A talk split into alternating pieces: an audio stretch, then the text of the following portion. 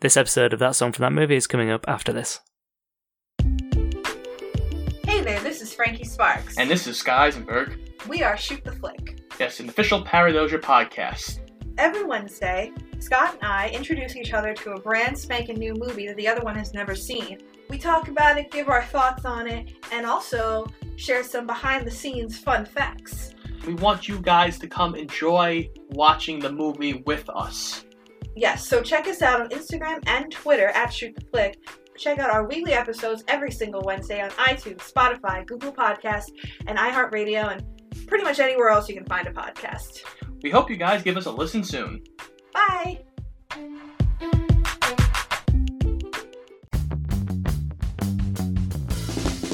Promise you, we are covering role models today, but the episode will take a slight detour when Alex starts complaining about the use of Pro Evo on the Xbox 360, so apologies in advance from that song from that movie.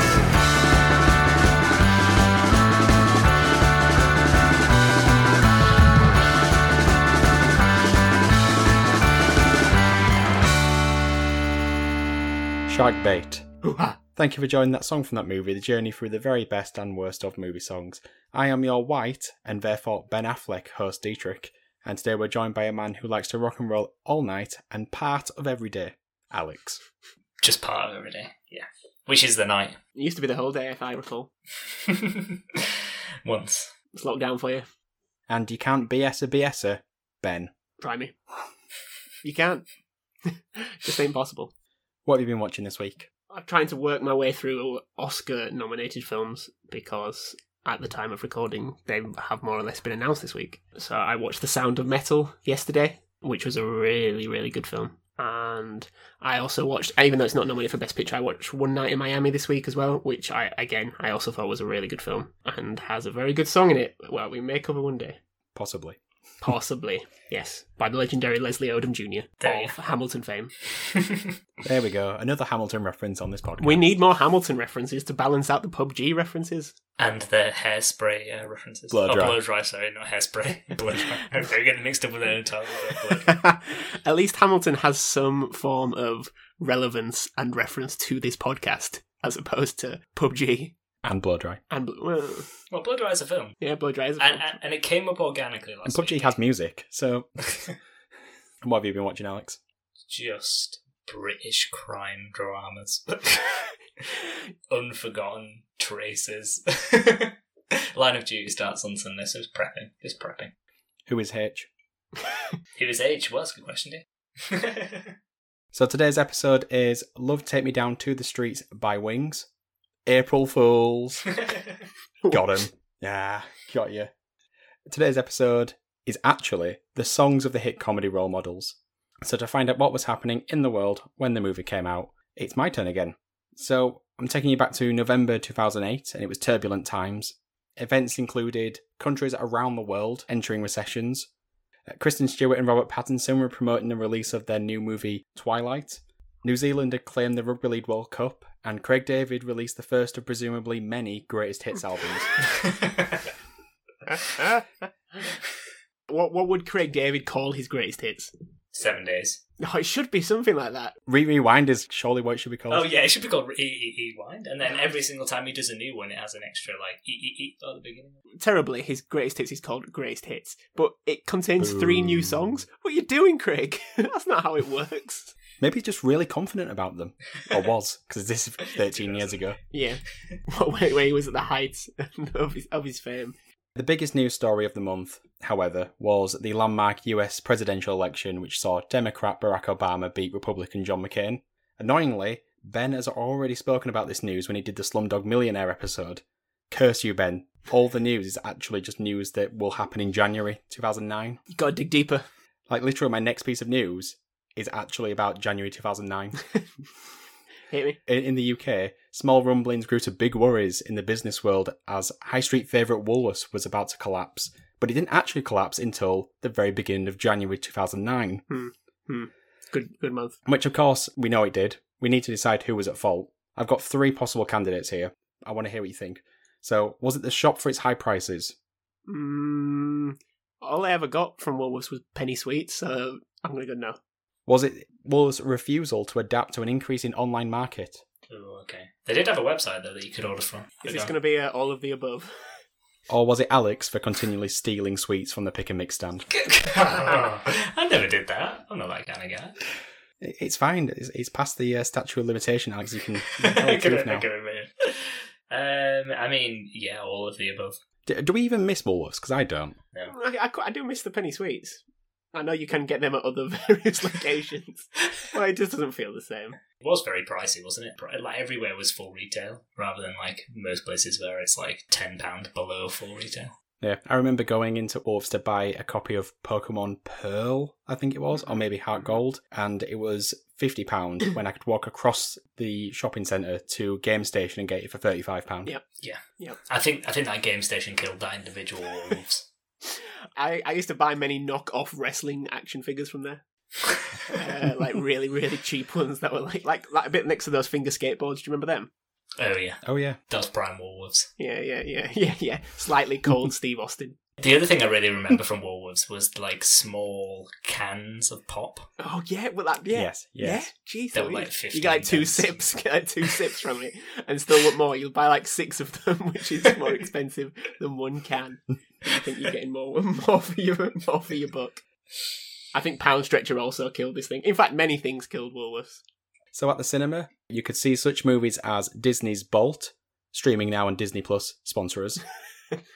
Daniel Craig's second outing as 007 in Quantum of Solace, and a topic for a future episode of that song from that movie, High School Musical 3 Senior Year, brackets, streaming now on Disney Plus, sponsor us, close brackets. Respecting those brackets. To respect the brackets. I think that's become a catchphrase of this podcast. But more importantly, or most importantly maybe, November 2008 saw the release of Role Models. So it was directed by David Wain, who co wrote the movie with Timothy Dowling, Paul Rudd, and Ken Marino. After salesmen Danny and Wheeler, played by Paul Rudd and Seann William Scott respectively, trash a company truck, the court gives them a choice jail time or community service. Opting for the latter, the pair find themselves assigned to a mentoring program in which they're paired with an introverted teenager who is experiencing the first pangs of love, played by Christopher Mintz-Plasse, and a foul-mouthed fifth grader who needs an attitude adjustment, played by Bob E. J. Thompson. So I know for certain that you two have seen this movie. hmm So what do you guys think of it? I'm guessing you're referencing for absolute certain because we all saw it together at the cinema. Correct. Yes. And we went. I, I remember distinctly. God, we yeah. went after a night out. Like we were out in the city centre, and it must have been like midnight or something. We were like, let's go to the cinema. And this was like the only film that was on. Wasn't it? Wasn't it for our 18th birthday or something like that? Oh, I don't know if it was exactly that. It was. Around, I swear it was around then. yeah, it must have been around then because uh, it was still showing in the UK in January. And that's when your birthday would have been. Pretty sure we just. I'm pretty sure we just left the casino. I think it was that night. so yeah, we all have seen this film together. Um, I've also seen it about fifty times since on respective channels such as ITV2, Five Star, possibly Film Four. and the rest. So yeah, so I was thinking about this film, and um, at the time, there was kind of like loads of this kind of buddy comedy film where there was sort of two comic actors that you'd seen in something else that they decided to like squish together in like a Mhm. concept Yep. film. But this one, unlike the rest of them, which were all generally naff, this one seems to get it like perfect. Everything seems to fall in line with this one. And it just like really works. I can't describe it. It's like and you'd explain what the film is to somebody and they think that's going to be terrible. That is going to be terrible. And then they watch it like this is like I'm just living for this film. I just love this film. I also love this film. It's lightning in a bottle. What about you, Ben? Yeah, a lot of the same. I do very much enjoy this. It is, uh, I guess, of the classic emotionally stunted men learn, hey, maybe a little bit of emotions is okay, but not too much. But just a little bit is okay, and that's a enough progression for the for a late noughties kind of comedy film. And we have Seann William Scott playing the quintessential emotions out for me kind of guy, playing Seann William Scott basically. What a range he's got. What a range! Yeah, he has had what I would call a career. Yeah. And I think I wouldn't go much further than that. There's a few people in this. I mean, Christopher Mintz-Plasse has very much had a career of playing McLovin, and, that, and he's gone. He's gone now. He was in the Bad Neighbours films, and I think he slightly pushed the boat out there. Oh, it's also Ken uh, Jeong as well, isn't it? Isn't it? But this I think this Yeah. is the first thing that I saw him in, probably. But I I didn't think- realise it was him until I saw him in. other When, things when was the afterwards. Hangover out? Because that is in the Hangover, isn't he? I think that must have been just after this. But obviously, it was also in like Community and stuff roughly around the same time. Yeah, it's 2009, so Yeah. yeah, you're probably right. The critics agreed it got generally positive reviews, with a score of 77% on Rotten Tomatoes, which is criminally low, in my opinion. It needs to be somewhere around the 90%. It's also surprising in some ways, though, isn't it? Because Yeah, yeah, this it is is. this is it with this film. Like a lot of critics and stuff probably didn't even watch the film. It's that kind of thing where they're like, "Well, this is just probably going to be a middle of the road, fifty percent." Yeah, they just took their review from Knocked Up and just changed the Oh, yeah. names. How, Exactly. yeah, but to be off that, how is this not a Judd Apatow film? Yeah, I was surprised as well. I'd have put my money on it. I o- often enjoy reading negative reviews of movies that I like. Well, or love in this case, because I like to make fun of these people for being wrong. so I picked one out, which is from a person called Megan Basham for the outlet called World. Hmm. Ever heard of that? Nope. the world, yeah. Oh. Uh, not the. I I didn't say the. Oh, you didn't. Sorry, sorry, world. No, I don't know that. I'll give you the, the, their tagline, which is sound journalism grounded in facts and biblical truth. oh, okay. Can, see they might have had a few problems with this already. This quote was how it ended. The cringe inducing moments will offend anyone who isn't an adolescent boy and will likely keep Paul Rudd from seeing the same box office success as Jack Black. Wow. Oops. you want to write to her? Paul Rudd was never seen in a successful movie at the box office ever again. Although saying that, making a reference to Endgame, and I realise that that's no longer the most successful film of all time. It's not, is it? Avatar's back on top. Starring Jack Black, so last laugh on him, I guess. What? That was a joke. I was about to say, I was, I was genuinely racking my brains. I I was- If I could have remembered that. Jake Sully. I should pronounce Schnoulet. And then just the guitar, just the guitar solo. Avatar 2. Avatar 2. School of Rock crossover. Writes itself. So Role Models was a low budget, $28 million, and made 100 million at the box office, Very good. which is a fantastic return. Yes. Somehow I stumbled upon the how much it got in DVD sales by the month ending June 2009, which was a further 40 million. Wow. Wow. Just under half of its box office budget it got back again in DVD sales in less than a year. Those people couldn't predict the following year when it would be on TV every single Sunday afternoon. But what about if you want to watch it on a Saturday? oh, good point. You'd have it on DVD, but you'd still watch it on TV. I still don't Yeah. understand that phenomenon. yeah. I have this on DVD. Weirdly, I bought it at a Haven caravan site. Nothing weird about that, do you? Haven sponsors. So before we um, move on to songs or anything else, there is one moment in this film we have to discuss. Alex has demanded this without even telling me. you can just sense it burning within my chest. So I'm not even going to describe it. I'm just going to pass the reins of the podcast over to Alex for 10 minutes. Off you go. right, okay. So there's a scene in the middle of this film where the character that Wheeler's looking after, I've forgotten the character's name actually, Ronnie. Ronnie, is at a party, he's been invited to a party by Wheeler for some unknown reason. I Can't really remember. But he's playing Pro Evolution Soccer, I think 2000, it must be 2007 or 8, I guess, based on the film's It must be. Yeah. I think it's on the Xbox 360 as well. Just going to put that as an additional note. Where one of the guys playing him, or hit, or or Ronnie himself, scores a goal and celebrates, but it's a replay. It's a replay of a goal that had previously scored on the game. And it's a fact that both me and Dee, separately, I believe, picked up on. And it seems like such a trivial thing, but it really annoys me. I'm shocked how often this happens in films.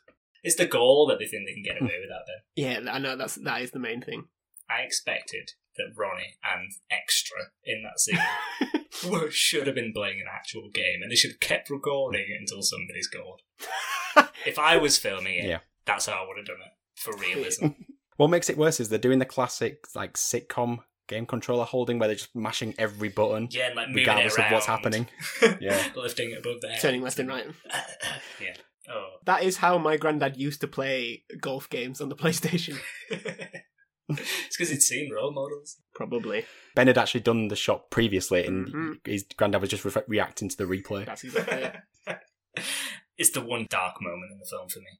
It's the one that like Sure, sure. Ben. It is. It's it's a film of like. It's yeah. We'll just consummate leave it there. Leave it there. Leave it there. It's a film. It's a film. But it ruins the illusion. It You, you realise this, this is not real life. This is a movie. I don't want to know it's a movie. I want to be immersed. there are some real standout scenes, like the whole uh, sort of kiss um, war games thing that they do at the end. I can't, I can't remember, like LARP. like LARPs or LARP. Yeah, Live action role They used to playing. call, they also got it LARPs at my university. I, I've, I was at playing football at your university once, and we saw them on the field playing. Yeah, and they they were sort of running down a hill with with Yeah, swords, yeah. and I was like, to be honest, we were all kind of watching a little bit jealous. It's the sort of thing that you would only want to be in that in that moment. You wouldn't want Yeah, to have yeah. had to prepare In- for it. Also, in like a vacuum, knowing no one's watching me and no one will ever know. I know I'd absolutely love it, but I just never want to talk about it. My, my absolute favourite moment, I don't know if you remember the details, the specifics of it then, but there was a girl who was like stood at the back and it was like she wasn't doing anything. And then all of a sudden she like sprang across the field like a cat and like dived on a man. I do, yeah, I do, yeah. I don't think that was in the game, Alex. oh. The ambulance arrived soon afterwards. So we'll move on to the songs. I've picked out three, whittled it down because there's quite a few songs in this film, but we don't want to be here all day, do we? Do we? Yes. So we'll start with the reason why we're doing this episode, the hilarious April Fool's joke at the beginning of the podcast that everybody laughed at, including you, the listener. Peppered throughout the film is the song Love Take Me Down, open brackets, To the Street, close brackets, performed by the band Not Wings. My first fact, if you're ready for this, the song is not performed by Paul McCartney and or Wings. It says hold for shock on my notes here. hmm Hold. So the song was written by Charles Ganzer, who was the composer on the film, and A.D. Miles, who plays Martin in the film, as in the person who works for the mentoring program who's been doing it for years. the one that keeps saying that the song is by Wings. Oh, they kept Oh, really? He kept referencing the song that he wrote. The singer, the actual recorded studio performance, is a guy called Joey Curatolo, who is a Paul McCartney sound-alike and a member of the Beatles tribute band Rain, a tribute to Beatles, who play in Las Vegas. I reached out to him to see if I could get him to record something for the podcast. Unbelievably, no response. oh, that is really sad. Unbelievably. Did you reach out to Paul McCartney as well? yeah, he was much more willing. Um, I didn't reach out to Paul McCartney, no. That's my bad. What about the other Wings members, such as, um, Go on, Go on, then. um, go on. yeah, is, is it, I don't even know if it was a real band. Uh, What do I know anymore? So go on then. What do you think of this song? Is it your favourite Wings song? Maybe also a important question to ask. I have actually put in my notes, so catchy, might be Wings' best song. it's definitely up there, isn't it? What is so amazing about this song, and it is amazing, It's like how much like the Wings it sounds. Yeah. I know that sounds silly, Yeah. but just everything about it, like the tempo changes, the the yell, like the Paul McCartney kind of yell that he throws in there at one point. It's just, it's just like it's so. It couldn't be more perfectly a Wings song. When it plays at the end, I think myself and probably everyone listening thinks, "Oh, I- oh my god, it actually was a Wings song." That's how Oh, yeah. I said it reacted when I first heard it. I was like, "Oh god, there was a Wings song." I don't. get- That's weird. and then it's only when you when you look afterwards, and it's like, no, it's a joke because it genuinely sounds like it is. Then It really confused me. It really confused me. Even with Dee's understanding of what we were doing this episode, it still really confused me. Yeah, it's it's sort of the secret of this song and why it's so good is that it's not really like a. It's more like a genre parody of Wings rather than like taking. Uh, I'm struggling to think of a Wings song. Live and Let Die, Band on the Run. Uh, Band on the yeah, Band on the Run's a good example. on yeah, good it, it's not it's not like a re- lyric rewrite like Weird Al Yankovic. It's more just this sounds like any Wings song. yeah, it has the feeling of Band on the Run. Actually, like it's like it's almost a homage to in a lot of ways. Like that's kind of what they've taken as inspiration. But like you say, it's not like a they've not rewritten lyrics over the top. It would have probably been the easy way to go. They've actually just formed a song. But it's just the gang is just hilarious how it just peppers it through the film, like you Yeah. said, and then just comes it just appears at the end in the credits as if it was just a real song all along. It's uh, it's so underrated as a joke. Best kind.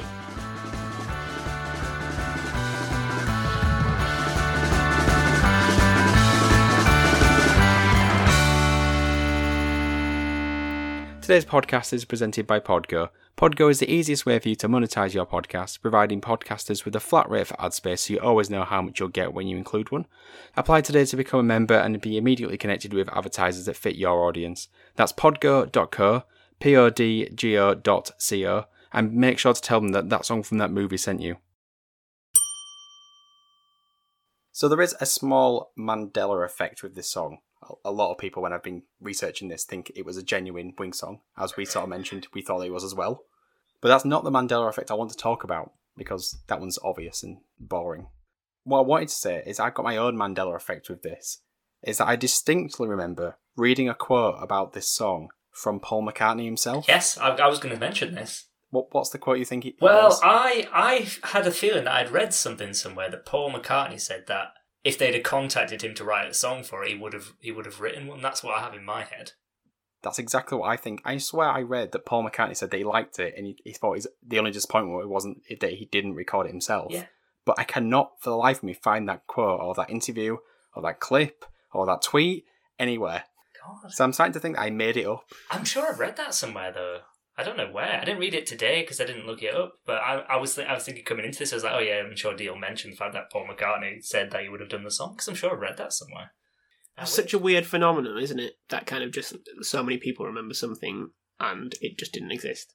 Yeah, like the movie Shazam. The, the movie Shazam is real. Is that the one where Shaq plays the genie? yes, it is. Is the Marilyn Manson thing Mandela effect? The, I about his ribs? think it might be. Yeah. Because that's that's one that I've had the conversation so many with so many people, and I've never seen any evidence of it anywhere. Less said about him, the better. Yeah, true. Actually, yeah. So, yeah, I spent a good hour searching, thinking of every single combination of the phrase Paul McCartney quote role models or Paul McCartney quote love take me down, wings, anything. I just could not find it. The only thing it could be in is in like a magazine, and because it was 2008, that was a thing, and now it's 2021 and it's not a thing. My thought was that maybe it was on someone had put it on Wikipedia or something, and we've both seen it there, and it's since been removed. Oh, that's a good shout. Yeah, Ah, I didn't check the Wikipedia history. I'm usually really good at doing that. get on it. Ah, Come on, internet, internet, find out, find the answer. In fact, if it's not there, let's just, as Add a, it. a collective audience, let's, just, let's add it and let's all just agree that he said that. that's how facts do work nowadays. yeah, We'll move on. The song does appear multiple times in the movie, characters often citing it as their favourite Win song, etc. But it also appears in another movie after this, what? Really? a movie called Wanderlust, which is by the same director, and it also has Paul Rudd in it, surprisingly, and Jennifer Aniston. They go to a commune, and it's the song that's being sang all together. I'll move on to the next song. So this song is sort of a proxy song we'll use for all the other Kiss songs in the movie. It is Love Gun by rock and roll legends Kiss. Kiss music plays a large part in this movie, appearing many, many, many, many times and giving inspiration for many scenes and eventually the conclusion of the movie, which we've already sort of referenced. So what do we think of the song Love Gun? Well, I think he's talking about his dick. Ah, right, okay. so I hear. Well, listening to it back, and it was like a lyric video, and you just you just look looking at the lyrics, and you're like, it's like you've wrote it on the toilet. It's it's just so lazy. It's just very very basic. I, I actually thought quite similar, actually, Ben, to because when when I, wa- I watched the scene first where they discussed that he's singing about his dick, and uh, I was like, oh, I'm going to read the lyrics because I'm sure they'll be quite funny. But they actually weren't. They were No, just quite. no. They were just so generic Yeah. and and, and Yeah. like crap. it's like, oh, I don't actually have anything to say on it. Although that has now turned into me saying this, so there you go. It was worthwhile. Mhm, mhm. Yeah, it basically just amounts to the gun is around his hip area. yeah, Mm. yeah. Pull the trigger of my love gun. You know, no, no offense to Kiss, but are they just a presence? Like, I know they've got, I know I can name like maybe like four or five songs, but are they just famous because of the guys in face paint? I know they had a career like in the mid '80s where they didn't have face paint, but are they just the guys with face paint I think essentially, like in, in fact, I've I've like heard and stage about Kiss- performances? Well, yeah, because I've heard stuff about Kiss before, and the album that made them famous was actually like a live album because they became famous because of their stage shows and, and clearly their presence in the makeup. But I, I think that they, they didn't become a big thing just on their music alone, and I think that Mm. that's clear when you listen to the songs. yeah, basically. but they're also like an- they're a bit an- not even Yeah, quite anthemic, much. are they? But I mean, they, they, no, but they are stadium songs, aren't they? yeah, that's a, that's a better term for it, a stadium song. In fact, I always think of their videos like even um, is it Crazy World? Was it Crazy World? Was it Crazy Nights. Crazy Nights? Yeah, I mean that's post makeup, but it's just them on stage, just like bouncing it out a bit like Living on a Prayer style. Maybe that's just Hmm. what hair metal was. But yeah, I've also heard similar that they, it was just pyrotechnics, like floating uh, drum sets, uh, fireworks coming out of your guitar, and maybe other parts of your body, and a long tongue. Yeah, I'm the same. I sort of appreciate their legacy and how they look, Yep. but I'm not going to listen to a Kiss song, probably. No, what's the best Kiss song? Uh, I Was Made for Loving You. Is that that's the disco one, right? yeah, yeah, the disco one, It's yeah. quite good though. It's quite catchy. yeah, rock, rock and roll. I imagine most people say rock and roll, and I although I do like Str- Strutter actually was the one that is like because it was on there. It was one of the I think it was on Guitar Hero two maybe. Strutter. Crazy Nights. I don't mind it. so basically, what you're saying, which Kiss song don't we like? Once, once Peter Criss, once Peter Criss left. Well, it's funny you mentioned Peter Criss because I think he's going to come back in a big way when we talk about the last song. Or it is from my perspective. So, yeah, I guess I better say some more stuff about Love Gun, seeing as uh, none of us really care about Kiss, and uh, this is a spoiler for any Bill and Ted 2 episode we do in the future. We don't care for Kiss. Love Gun gone on to be a Kiss staple, with band member Paul Stanley saying it's his personal favourite. Despite this, and despite its legacy, the song did not perform well in the charts at the time, which was 1977. It made it into two charts in the world the Billboard, where it reached number 61. Does that count as being in the charts? I don't think so. Do you? Um, They do a top 100 early in the US, in the US, yeah. Billboard Hot 100. so I suppose. Nah, j- eh, top five. It's all only about top top 40. 40. Whoa, what a weird number to have. 40? Well, what about if I told you it reached all the way to the dizzying heights of 41 in Canada? Oh, well, well, yeah, again, I mean, if it, if it was one higher, it would be, you know, it's worth talking about. But it's not worth talking about. Nope, move on. So we'll move on to the final song, which is Beth, performed by Paul Rudd. I mean, I'm just going to get this out of the way now, and Alex sort of already referenced this. I had absolutely no idea when I was doing my research that this was a Kiss song. No, I didn't. Right. Honestly, I just assumed it was an original song. That makes sense because when you when you listed it in the in the group chat, it was by Paul Rudd. I was like, well, it's a Kiss song. It's just like it's a spe- like he changes the lyrics, I think, doesn't he? But it is a Kiss song.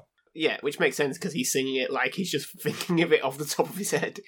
Well, I thought it was, and that's why it didn't really fit in the melody, and there's not much of an actual, like, there's no musicality to it. It's just a, a slight pling, pling, pling on a, I don't know, a lute. Loot. Sp- Speaking of Kiss videos, have you seen the video to this song? yes, that's what I wanted to speak about. I have not, no. What the hell is going on there? it was so weird. It's so weird. Do you've got to to have to take the lead on this. How would you describe it, Alex?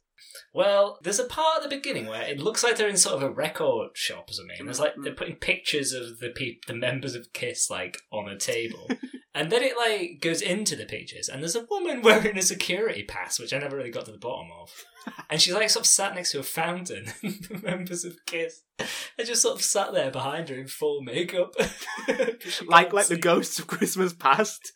Like she So does, does she see Oh, them? God, this is weird. Does she see them? But like they're just kind of like singing very solemnly because the song's quite sol- uh, solemn, somber, and she's just sitting there looking quite melancholic, and they're just very much sort of in full, you know, kiss gear. But it's like it looks like they're outside of like a front hotel. Or Yeah, something. yeah, basically. And like she walks off, and they just kind of like it's almost like a collective sigh as they carry on singing this song. It's so weird compared to their usual, yeah, sort of you know, all guns, all singing, all dancing performances. It looks like they don't really know what to do with their hands either because they haven't got their instruments.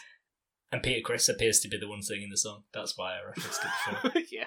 So back to the film. Yeah. What do we think of the Paul Rudd version of Beth?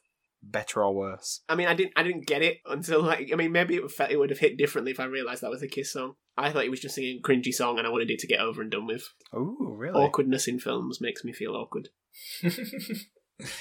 I thought it was quite a funny, quite a funny scene. I think I, I don't know whether I knew it was a Kiss song or whether I just assumed that it was because of the Kiss references throughout. It does seem a bit like like odd because he's sort of like fitting the lyrics in, but obviously he's making those most of the lyrics up. But I felt like the the beginning refrain of it sounded like a proper song, which it is. So like the first Yeah. verse is part of the song, and the rest is obviously made up for the film. Mention of the whispering eye, of course, uh, in Yeah. the lyrics. I enjoyed the part about Tim Robbins and Susan Sarandon. Tim and Sue. Yes, I've, I've, got, I've got a section on that. Oh, have you? Go for it. Of the entire film, and it's like a film full of one liners and, and stuff like that, the delivery of the line from Seann William Scott saying good actors might be one of the funniest moments in cinema history. it makes no sense. Like it's just um, off the back of Danny comparing him and Beth to Tim Robbins and Susan Sarandon. and he, he just he just jumps in, says good actors, and then shiftily looks off camera. it is weird. It really caught it really caught my ears when I was watching it earlier as well. I was like, this is so unusual. Such an odd line to just throw in the middle of the song like that. I think it was like they didn't want the full thing just to be him singing, so to keep throwing. It. There's a couple of asides, isn't there, in there? But this one just feels Yeah. so weird. And then straight afterwards, Paul Rudd goes, "Tim and Sue." yeah, I did enjoy that. Oh god. I, I want to know why he said it and why he looks off camera. Like, because he he's looking at behind the camera at somebody and laughing, like, and having to like cover up his smirk with like taking like a swig of beer. Oh, it's so good. I, me and my wife reference it all the time. like, if we if we see Tim Robbins and Susan Sarandon on TV, we'll go good Good actors. actors. It does. It feels a bit like an in joke, doesn't it? Like he's joking with Yeah. someone. They've they've got they've said something about Susan Sarandon or Tim Robbins at some point. That's what it feels like. It's just all. It's just really weird. A lot of this film was it was improv though, wasn't it, in the script? So it Yes. could have easily have been that that they were just having a good laugh. Probably was an in joke at some point. And now it's my joke. and now we're all part of that joke. Much like we're all collectively part of the Paul McCartney lie. Did I say lie? It's completely true. Paul McCartney, Paul M, little C U. Does that work? Probably not. Are you trying to make a, a Marvel Yep. Paul McCartney crossover? Didn't work. Delete it. Uh, come on, we can do this. We can do this. Uh, and it's a Paul McCartney U, but it's Paul M, little C U. Yeah. Avengers Wing Infinity War. Wing Infinity War. Move on, D. Move on. Okay, we'll move on to Ben's Wing- segment. wings to five. soldier. Sorry. Wings to soldier. oh man. So yes, we have talked plenty about Paul Rudd, but it, the other staple of this cast, Seann William Scott, is as we've already said, he's a man of many faces, covered various different roles, character actor, achieved many accolades of the heights that could be achieved as a actor or thespian, if he is sometimes known as. But he's actually I think for box office for an actor, he's sitting around a healthy one thousandth of all time. So that's not too bad. But I'm asking you, what are, and I want them in order, the top five grossing Seann William Scott movies? For this, I am going to say that of films that he is part of a franchise, we'll count them as one, because otherwise this would be two films in one list. American Pie. I'm not going to tell you until you put all five in order. Okay. Oh, Oh, wait. good. So we have to actually figure out what they are. I mean, I was going to say Welcome to the Jungle, maybe.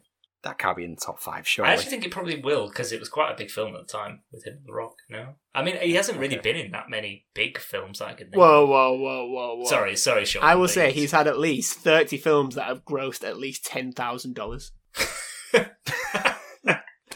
Okay. So he's in he's in Jackass 3. Oh, that of was course. successful. Oh, okay, right, okay. Goon, he was in Goon. I Are we counting? Ja- can we count Jackass 3? Well, I'm guessing He's it's playing himself. anything else then. Is he an actor? He's playing himself in everything. Tr- uh, well, fair, fair. The film that's really coming to my mind is Bulletproof Monk. Oh yeah, yes. Good shout, good shout. Could that be in the top five? Just because you like it, Alex. the thing, the thing that we don't do, role models, made a hundred million. Um, so American Pie is going to be number one. I think we can agree on that. Has to be. I can't think if, of if it. all the franchise ones are together, I can't. It has to be number one. Yeah, yeah.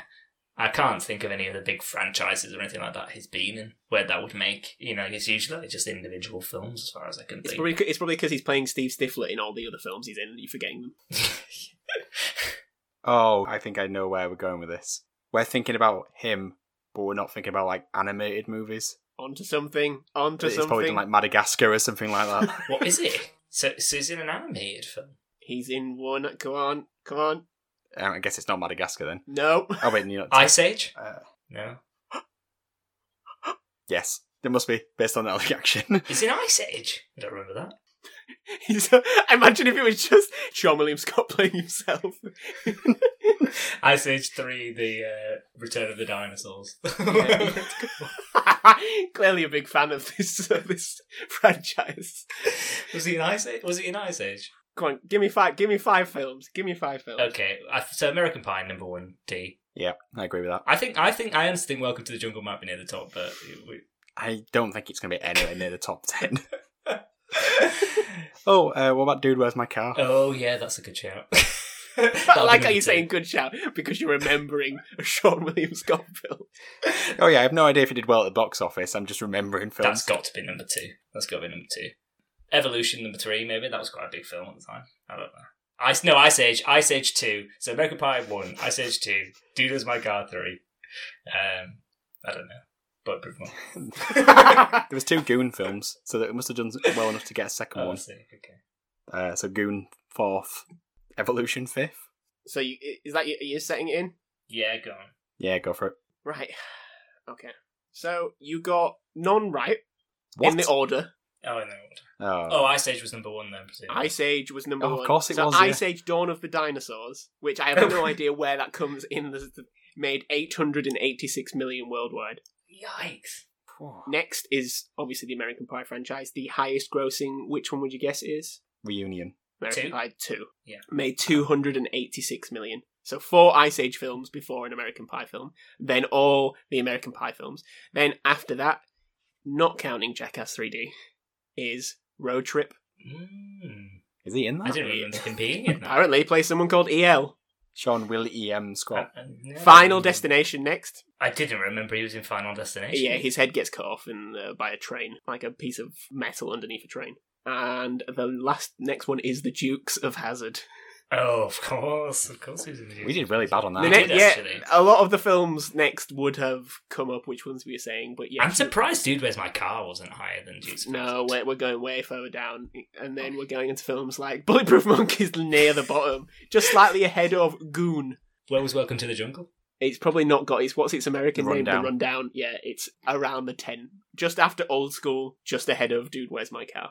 His lowest grossing film is a film called Just Before I Go, which grossed ten thousand dollars worldwide. Yikes. That was the hardest top five I think we've ever had to do. Good. So uh, we'll move on to the ultimate question, which is this week: What is the best song of the hit comedy role models? Ben, do you want to go first this week? What is the best song of those? Um, yeah, it's the Not Wings song. Love, take me down. Agreed. Alex? Yeah, not only is it the best Wings song, it's also the best song in this film. It really is the best Wings song. it's the one that goes round in my head. Is that saying something about how good this song is, or just how bad the Wings back catalogue is? Well, it's funny because when we did the James Bond episode, we were all raving about how good Live and Let Die was, and it's I think it won the seventies. And now we're saying it's not even as good as the song by the band pretending to be the Wings. and I stand by that. Okay, so that brings an end to another episode of That Song from That Movie. Let us know which song you think is the best one on Twitter. Our Twitter handle is at TSFTMPod. You can help out the podcast in many ways, including sharing this on a random subreddit. Uh, Alex, what should the random subreddit be this week? I think it should be on the Paul McCartney subreddit, and we should be getting to the bottom of whether he said what we all believe that he did say. And that seems like the first place to start. I think that's a good shout. I mean, he did say it. We've agreed. remember? Well, we know he said He it, did but we it. just need to find the record of it.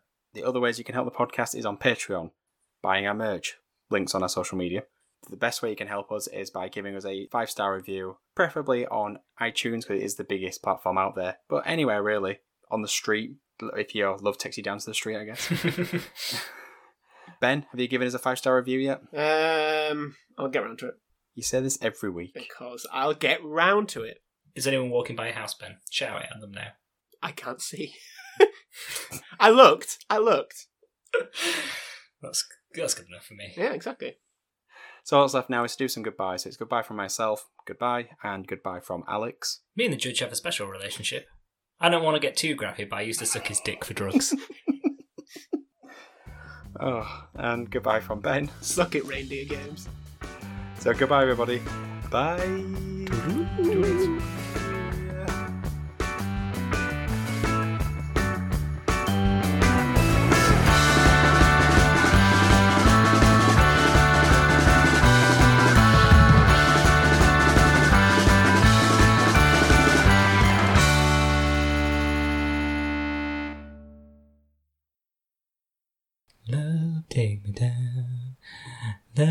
Take me down. To the streets.